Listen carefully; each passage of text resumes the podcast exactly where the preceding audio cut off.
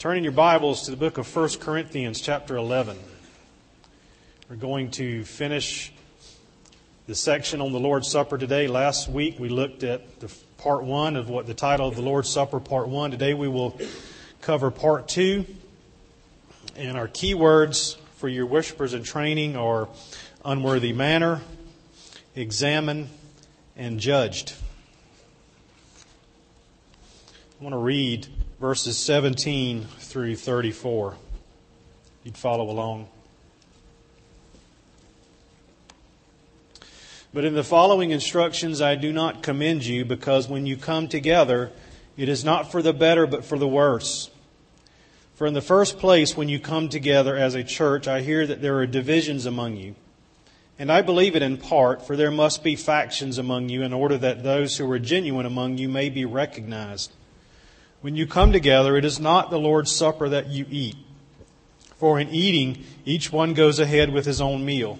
One goes hungry, another gets drunk. What? Do you not have houses to eat and drink in? Or do you despise the church of God and humiliate those who have nothing? What shall I say to you? Shall I commend you in this? No, I will not. For I received from the Lord what I also delivered to you, that the Lord Jesus, on the night when he was betrayed, took bread, and when he had given thanks, he broke it and said, This is my body which is for you. Do this in remembrance of me. In the same way also he took the cup after supper, saying, This cup is the new covenant in my blood. Do this as often as you drink it in remembrance of me. For as often as you eat this bread and drink the cup, you proclaim the Lord's death until he comes. Whoever therefore eats the bread or drinks the cup of the Lord in an unworthy manner will be guilty concerning the body and blood of the Lord. Let a person examine himself then, and so eat of the bread and drink of the cup. For anyone who eats and drinks without discerning the body eats and drinks judgment on himself. That is why many of you are weak and ill, and some have died. But if we judged ourselves truly, we would not be judged. But when we are judged by the Lord, we are disciplined so that we may not be condemned along with the world. So then, my brothers, when you come together to eat, wait for one another. If anyone is hungry, let him eat at home, so that when you come together, it will not be for judgment. About the other things, I will give directions when I come. So last week we looked at the first, or verses 17 through 26. And as, as I said, Paul is dealing with uh, another issue that this church has gotten wrong. This is a troubled church, this church in Corinth.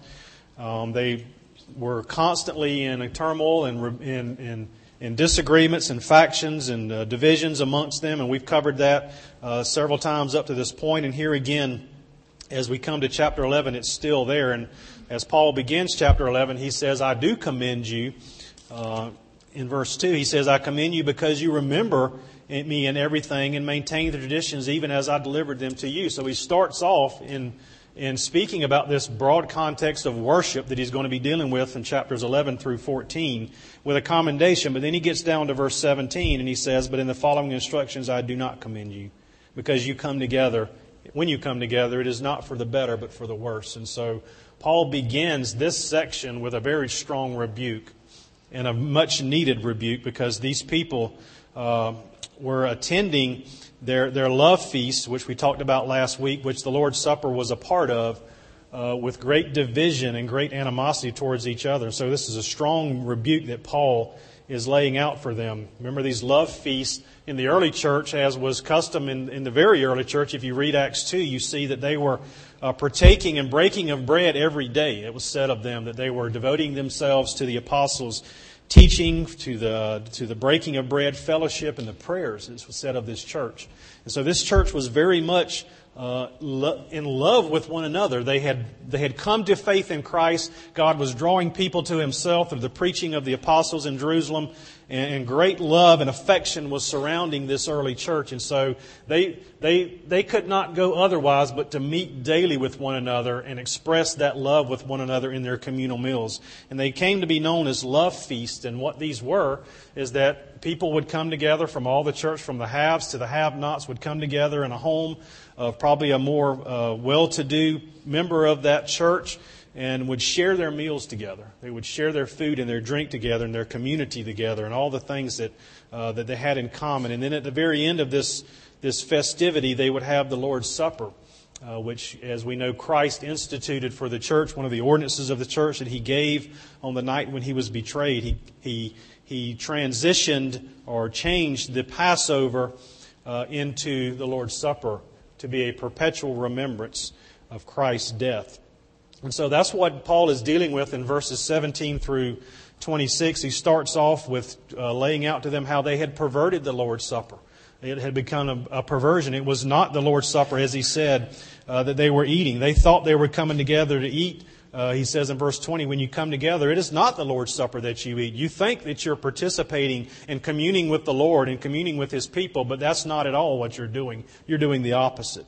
And so he's telling them that they have perverted this sweet ordinance. But, and so in order to show them how far they had perverted it, he lays out in verses 23 through 26 the proper observance of the Lord's Supper, and he shows them in a way to preserve it, and in order to give them the proper purpose of it, he lays out where Jesus uh, takes these elements, this bread and this wine, and he and he, and he transforms them into symbols, and, and so to speak, and says the bread represents his sacrificial life, the Lord Jesus Christ becoming incarnate, God Himself becoming man. Uh, in order to, to, to seek and save those who were lost. And so Jesus came and lived a sacrificial, uh, and, and gave his life as a sacrificial offering, a substitute for all of those who would believe. And so that's what Jesus says is the bread represents his body. And then he also took the cup after supper, which he said this, the cup was actually the third cup of the Passover meal, which was the cup of thanksgiving. And so Jesus says, This cup is the new covenant in my blood. And, and so at Jesus' death, we know that the old covenant was done away with and the new covenant was brought in. A better covenant, a covenant made upon better promises. And so this is what Jesus says My blood that is shed for you is this, uh, this blood that ratifies this new covenant. And so whenever they would drink the, the wine in the cup, it would represent the blood of Christ that was shed for them in this new covenant that they were now a part of. And so this is what Jesus is doing in the first part, or, or excuse me, Paul is doing in the first part of this, uh, of this text from 17 to 26 is giving them, uh, showing them that they had per- greatly perverted this, this holy ordinance, and he's showing them what it should look like. And then he goes on in verse 27, he returns back to the argument that he was making in verses 18 through 24, because, or 22. He says, Whoever therefore, in verses 27, we're going to now begin to go through it. Whoever therefore. So we know he's turning back. It indicates that Paul is now resuming his main discussion from verse 22. And furthermore, he's drawing a conclusion from what he has said and giving an explanation to his teaching on showing them that they had so far strayed from the proper observance of this ordinance. And so now he's going to deal with this third point that I said last week was the preparation for the Lord's Supper. They had got it wrong. They were not loving one another. They were not showing affection for one another, and they were, they were misusing this ordinance. And so now, how do they get it right? And so Paul's going to deal with that in verses 27 through 34. He says, verse 27, Whoever therefore eats the bread or drinks the cup in an unworthy manner, will be guilty concerning the body and blood of the Lord. Well, for starters, we see, and it's, it's kind of obvious here, that the Lord's Supper can be taken in an unworthy manner. But for a long time, earlier translations, and you might have, if you have a copy of the King James Version today, you'll see that it says unworthily there instead of unworthy manner. Now, the difference may not seem that great, but it is because you see, to talk about someone doing something unworthily suggests that one has to be a certain kind of in, individual or possess a certain quality called worthiness in order to participate in the Lord's Supper. The word rendered unworthily in the King James or unworthy manner is not an adjective describing the condition of the one actually partaking of, the of communion, but it's an adverb describing the manner in which one partakes the Lord's Supper. You understand the difference there? Because If we're sitting there trying to determine whether or not I'm worthy to come to the Lord's Supper, the first thing we must automatically declare upon ourselves that we are not worthy to come to the Lord's table in and of ourselves. We have no worth in ourselves. We have no, our righteous our righteousness, the Bible says, is what? Filthy rags before Him.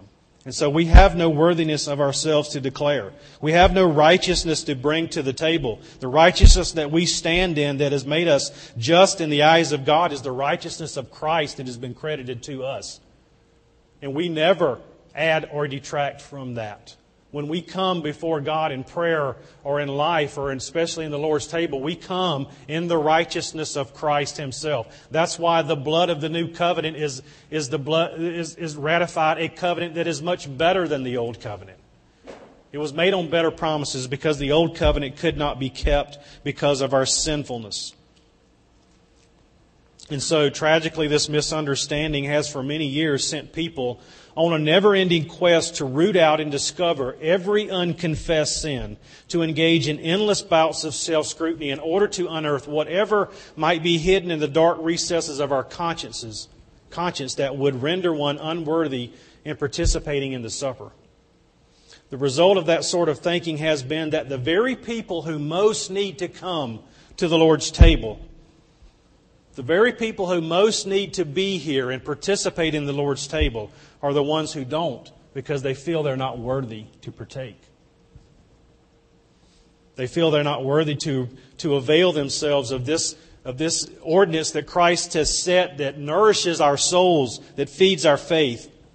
And so the table of mercy for, for many of us over the years has become an inaccessible table, a table of judgment and reproof, reproof instead of a table of mercy and grace.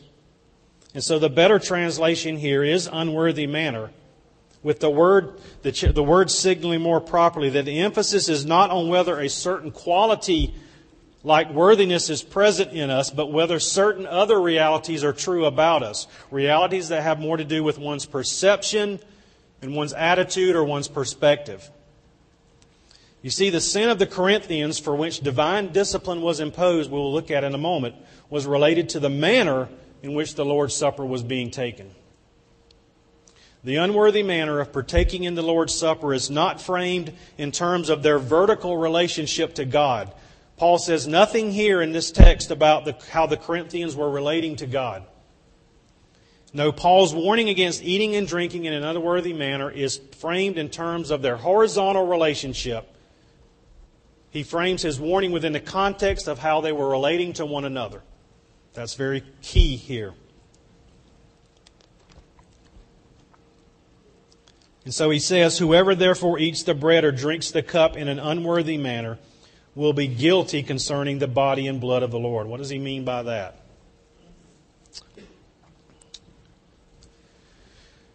Jesus gave himself body and blood so that others might live. Jesus gave himself. He sacrificed himself as a substitute so that we might live. These well to do Corinthians could not even share their food and drink together with their brothers and sisters who were less fortunate. So, to understand all that is true of Jesus' sacrificial death for you and me, and then to act in a way that is contrary to that sacrifice, is to despise it. So, in other words, what these Corinthians were doing were making an open mockery of this substitutionary sacrifice of Jesus on the cross.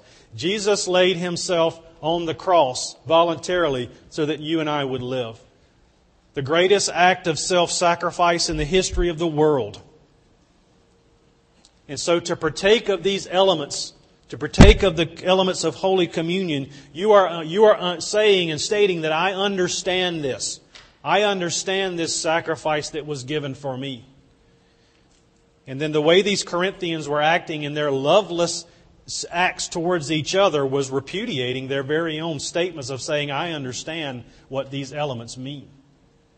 And so they were guilty concerning the body and blood of the Lord. They were as guilty as the people who cried out, Crucify him in Jerusalem. They were just as guilty because they had put it to an open shame, as the, other, as the Bible says. And so Paul says, Whoever therefore eats the bread and drinks the cup in an unworthy manner will be guilty concerning the body and blood of the Lord. So, what should be done? What do we do here? Verse 28 Let a person examine himself then, and so eat of the bread and drink of the cup. For anyone who eats and drinks without discerning the body eats, drink, eats and drinks judgment on himself. That is why many of you are weak and ill, and some have died. That's the answer. Examine yourself. The word examine, and most of all of the all of these verbs in these three verses are actually present tense imperative verbs. Present tense meaning continuous or habitual action taking place.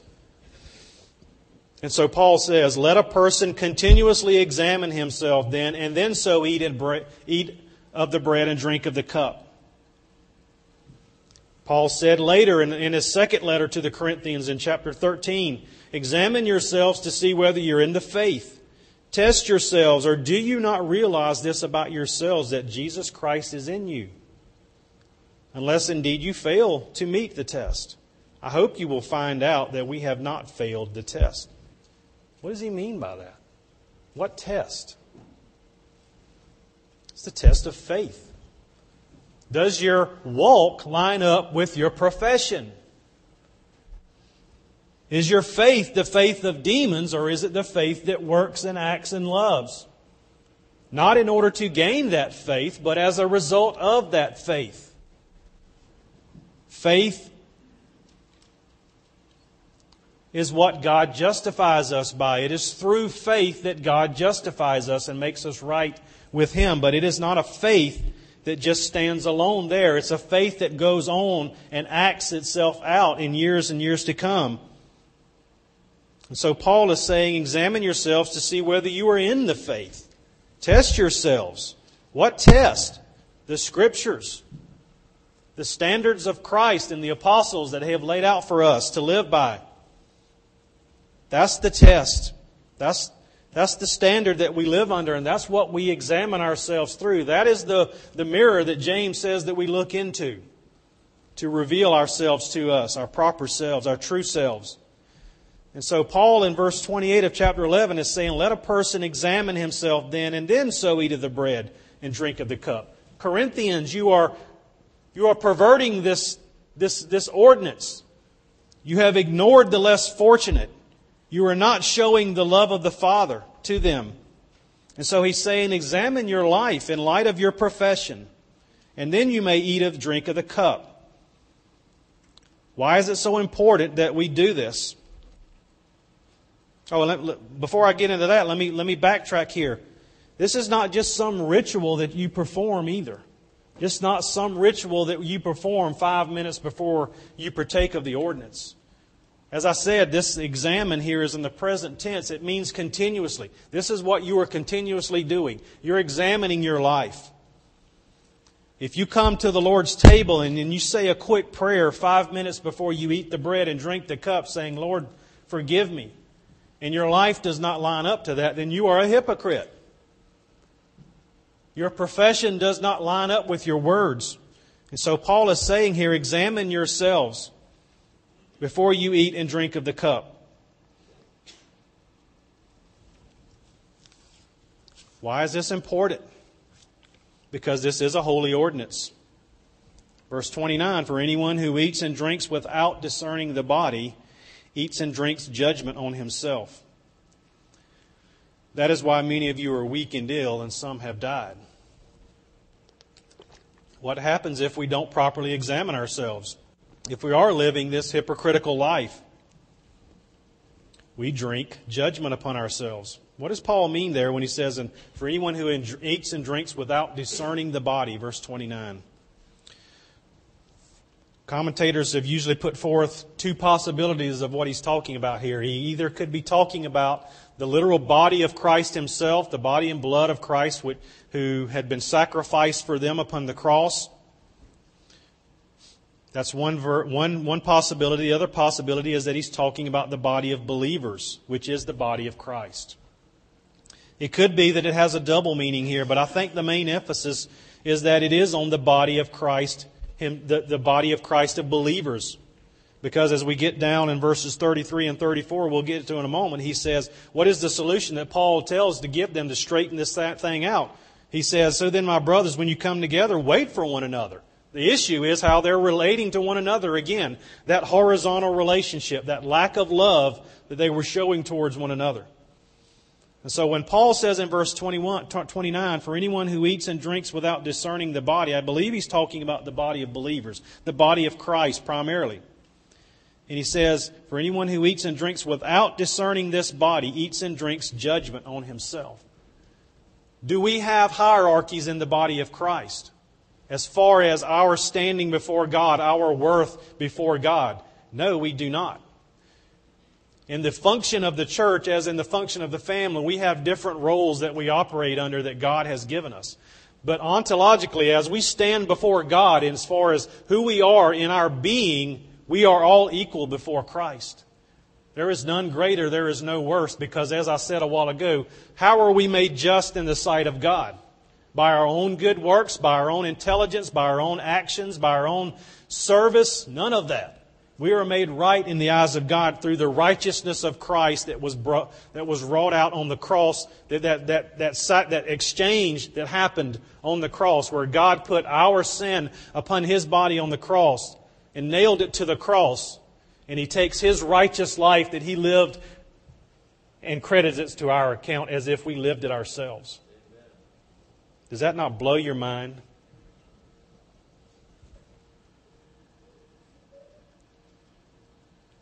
And so that there is no there are no hierarchies in the in the body of Christ in that sense. We all stand equal at the foot of the cross. And so these Corinthians were not acting in that manner. The, well, the, have, the haves were, were, were distancing themselves from the have nots. They were not allowed into the better part of the home. They were not given the, the better parts of the meal, and some of them were not giving anything at all. They were going hungry and, no, and nothing to drink. And so some of the, the haves were, getting, were drinking so, so much they were getting drunk. And, and stuffing their bellies with their food. And so there was no, there was no showing forth of that equality that the cross gives us in their actions. And so he's saying there, verse 29, for anyone who eats and drinks without discerning the body, without understanding that we all stand equal before the foot of the cross, eats and drinks judgment on himself.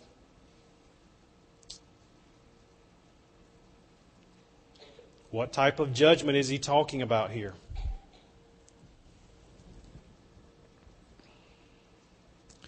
Well, I don't think he's talking about eternal judgment.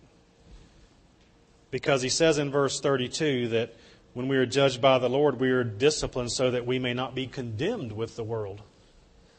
And so there's a little insight into what he's talking about here. He's actually ta- not talking about the judgment of unbelievers.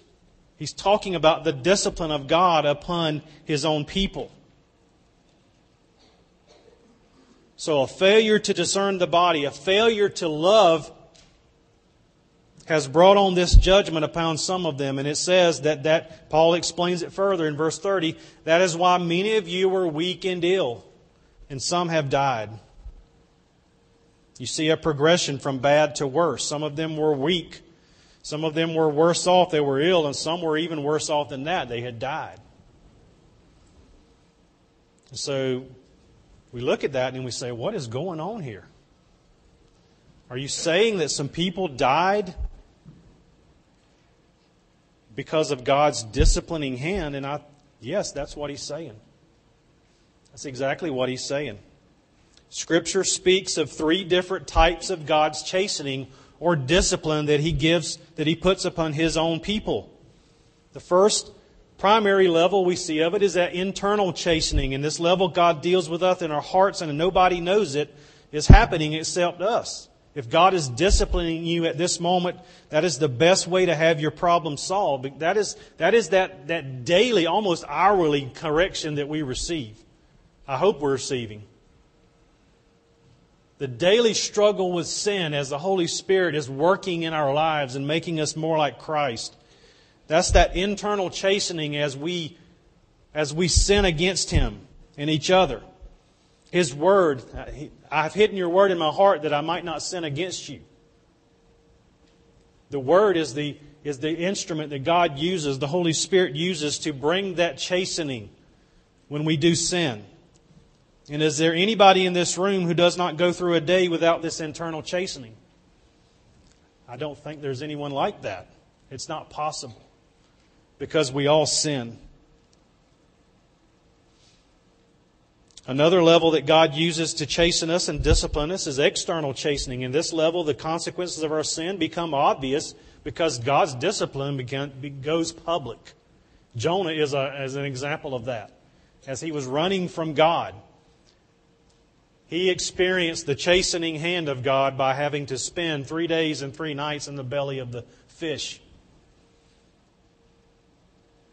And then we see the other, the final state that we see here is terminal chastening. And in this level, God calls the believer home prematurely. And I say prematurely, not prematurely in his, in his, from his standpoint, because nothing is premature to God.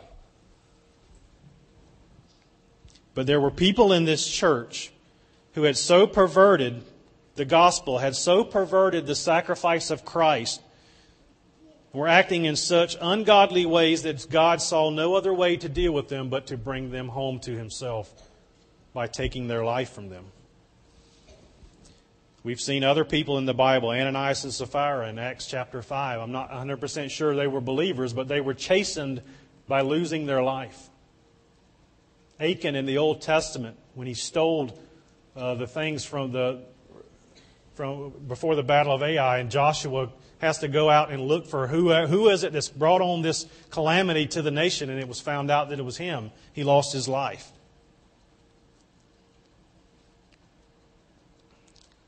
And so Paul says here that if you eat and drink without discerning the body, you eat and drink judgment on yourself, and that's why many of you are weak and ill, and some have died. In verse 31, he says, But if we judged ourselves truly, we would not be judged.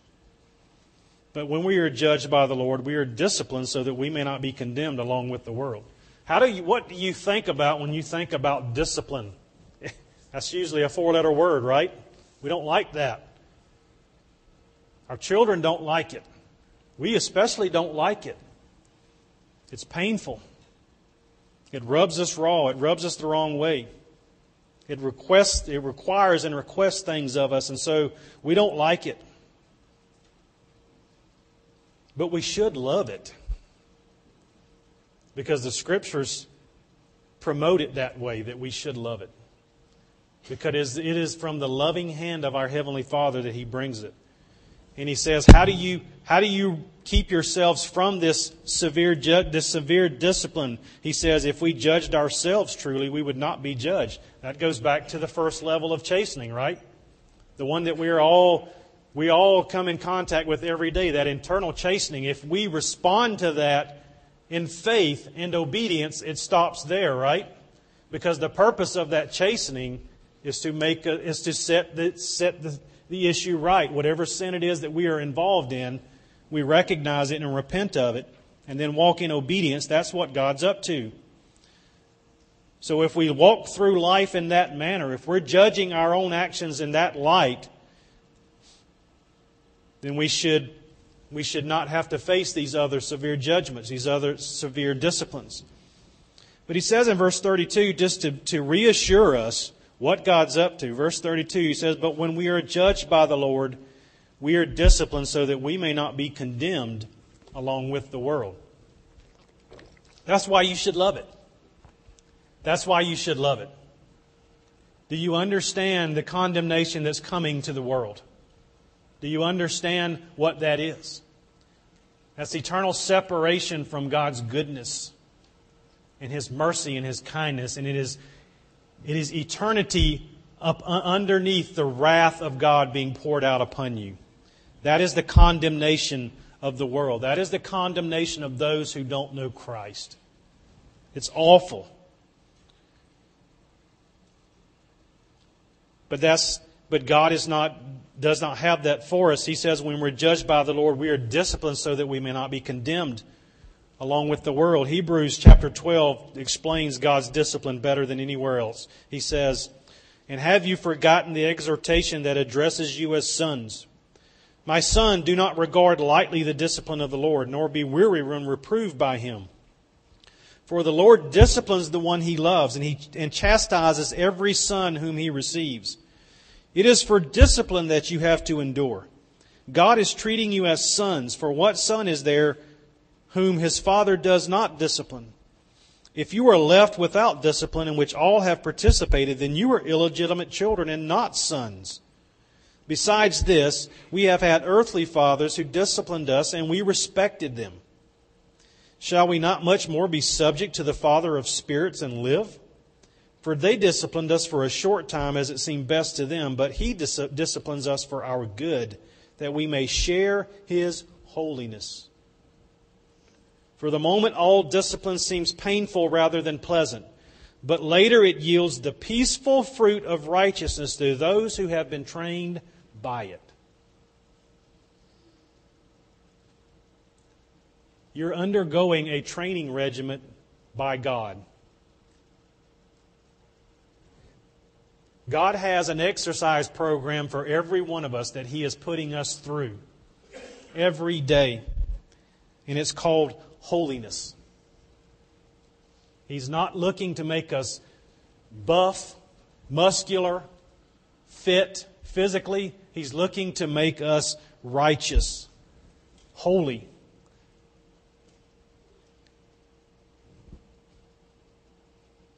And, it does, and, it's, and it's painful. When we go through it, it's painful. It's not pleasant, but it yields a peaceful fruit of righteousness. The question is is that what you want for your life? Is that what you want for your life? Because if it's not, then you are going to undergo a tougher time getting there. But nonetheless, God has promised that He will get us there. it's not optional. It's not optional. He's going to get us there. Some of us harder than others. But nonetheless, He gets us there. Psalm 118 18 says, The Lord has disciplined me severely, but He has not given me over to death. Did you hear what He's saying? He's disciplined me severely, but He's not given me over to death. Sometimes we feel like we're about to die, right? We feel like it's so bad, it can't get any worse. Condemnation of the world. Compare it to that. It's not that bad. And God has a purpose for it that He's bringing us to. And so that's the answer. If we judge ourselves truly, we should not be judged. And then he says in verse 33 So then, my brothers, when you come together to eat, wait for one another. If anyone is hungry, let him eat at home, so that when you come together, it will not be for judgment. About the other things, I will give direction when I come. Their problem was a lack of love in their love feasts. There was no love in their love feast, it was just feast. That's their problem. And so Paul is giving them a practical, tangible way to straighten that out to apply the things that he's laying out before them. Don't come here and indulge yourselves for the sake of food and drink. If you can't do otherwise, stay home. Eat at home. So that when you come together, it will not be for judgment. He's not telling them to stay away from the Lord's table. God's people are commanded to come to the Lord's table. But he's saying, make it right. You are, uh, you, are, you are going through the disciplined hand of God because of this. Make it right. And so, what do we gather from this this morning? Because we are about to partake of the Lord's table in a few moments.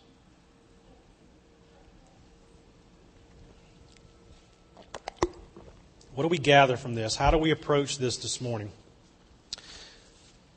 As I said, this examination that we do for ourselves as we prepare for the Lord's table is not some ritual that we go through five minutes before we partake and then we walk away from here forgetting it and living as if it never happened. You can't get God on a technicality. Do you know that? You can't get God on a technicality. You can't just go through some rote confession of sin as you sit in this room, as you are about to partake of these elements,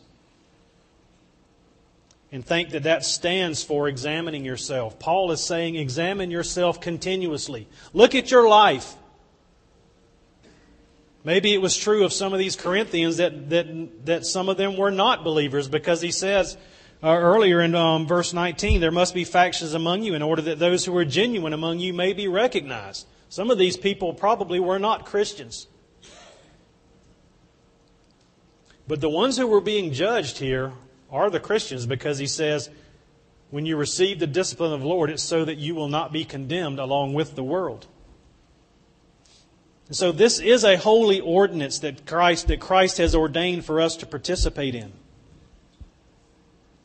And so it is only for God's people. And who are God's people?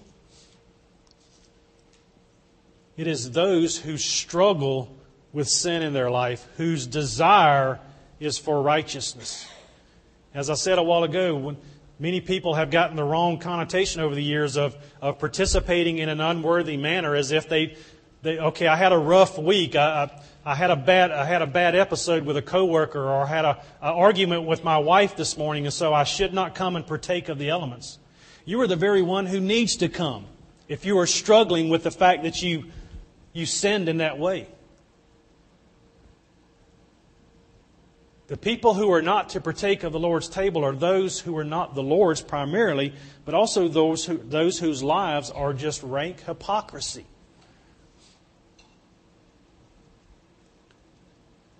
And so, if you agree with Paul when you look at your life and you say, the things that I desire to do, those are the very things that I don't do, the things that I hate to do, those are the things I see myself doing. If that's your cry,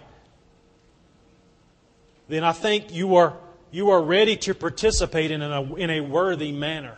Because your heart is right with God, because you see the struggle in your life. You hate your sin. God is not asking for perfect people to come to His table, because there are none. Christ instituted this ordinance because we are imperfect because we need nourishment from our souls. We need to be reminded over and over and over that we have been redeemed from sin and that our Savior is a great Savior and that His grace is renewed every day for us and that we, when He says, Come to me, all you who are weary and heavy laden, we can cry out and say, I am that person.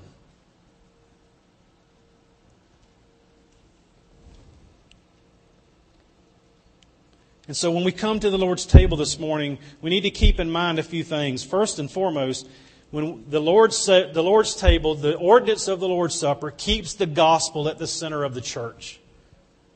It keeps the gospel at the center of all that we do. The preached word is the, is the word spoken this morning. When we come to the Lord's table, this will be the visible word that we will partake in.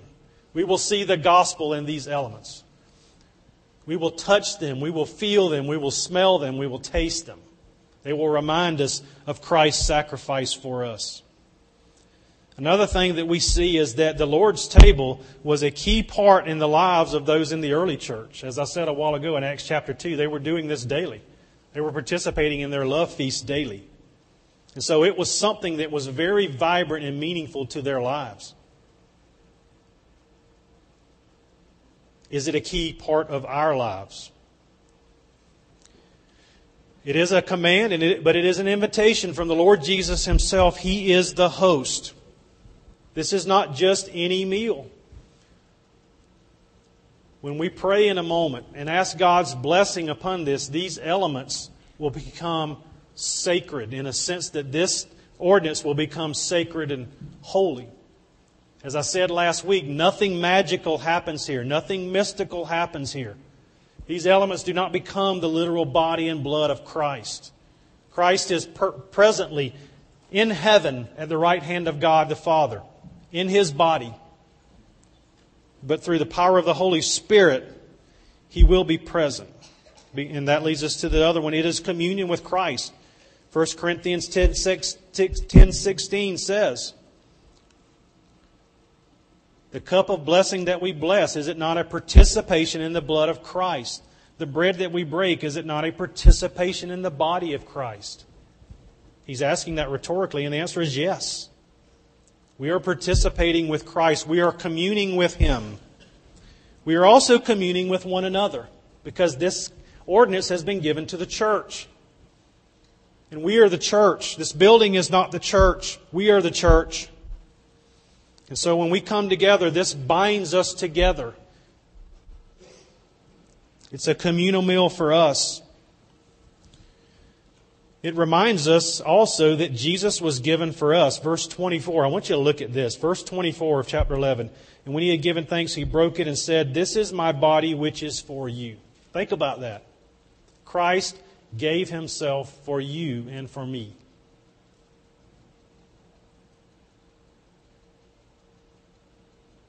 And so when we partake of this, when we eat the bread in a moment, we're reminded, we're participating with Christ in the sense that we, we understand and we're reminded that Christ is given for us. Given for us. The Lord's table also speaks of forgiveness. Do you understand the forgiveness that you, that you have in Christ Jesus? Do you understand the forgiveness that is offered if you are not in Christ Jesus? The forgiveness from your sin, past, present, and future, is offered in the gospel. And so, as we remember Christ's sacrifice, as we, in his body, and as we remember the blood that was spilled that ratified the new covenant, we understand that that blood was spilt because we needed forgiveness. God cannot look favorably upon sin. Either He will judge sin upon you or me, or He will judge it upon His Son. But it will be judged. And so, those of us who are in Christ, our sins have been forgiven and we have been forgiven. We also need to recognize that this is a time of great thanksgiving. Many churches call this the Eucharist. Eucharist in Latin means thanksgiving. How could it be anything else other than that? Think about it. Christ given for you, the hope of glory, forgiveness that is granted to you. How could we not be thankful? How could our hearts not swell up with joy as we are thankful because we know that we don't deserve any of this? We are not worthy, but Christ is worthy, and we are thankful. And then finally, it, it, it, it focuses, uh, focuses us on looking to the future. The glorious hope of the return of Christ. Verse 26 For as often as you eat this bread and drink the cup, you proclaim the Lord's death until he comes. Christ told the disciples when he on that night he was betrayed, he said, I will not drink the fruit of this vine with you until it is fulfilled, until, until his return, until that great day when he takes part in the marriage supper of the Lamb and that great feast with all of his believers. And so that's our hope. That's what we look forward to. That's what we walk through day to day, understanding that what, what we have before us in our lives, the things that we accumulate, the, the, the knowledge that we have, the giftedness that we have, it's all temporary. Eternity awaits us. A great eternity as we will share with Christ Himself. And God says we will see Him as He is. We see through a glass dimly now. We can't, we can't see things clearly now. I have a window in my bathroom. It's one of those windows you can't see in or out of. It just lets light in. And that reminds me every day when I walk in there that that's how, that's how, that's how life is. It lets some light in, but I cannot see through it, and nobody else can see through it the other way. That's how we live our life. We see through a glass dimly. But when Christ returns, the hope of glory, we will see him as he is. The scales of sin and death, and frustration, and all the things that we struggle with will be wiped away. That's why the Bible says there will be no tears in heaven. There will be no need for them. Because we will see him as he is. That's our hope.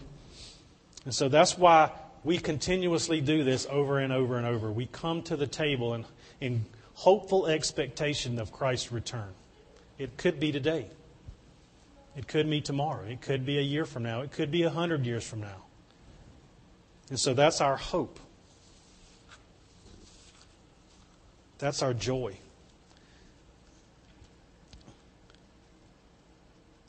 And so now, as we come to feast upon Jesus Christ, not upon some mystical transformation in the elements on the table before us, but through faith, looking to Jesus Christ, remembering Him in the incarnation, His righteous life, His substitutionary death at the cross, and His eternal satisfaction of God's eternal justice for, uh, for, for us. Let us look to Christ and remember with deepest satisfaction that He alone can forgive us of our sins and give us new life that never ends. Let us, as kingdom citizens, having been purchased and redeemed to be part of His kingdom through the blood of Christ, worship Christ in this kingdom meal that we call the Lord's Supper. And so, again, if you are a kingdom citizen, if you are a believer in the Lord Jesus Christ, you are welcome to come.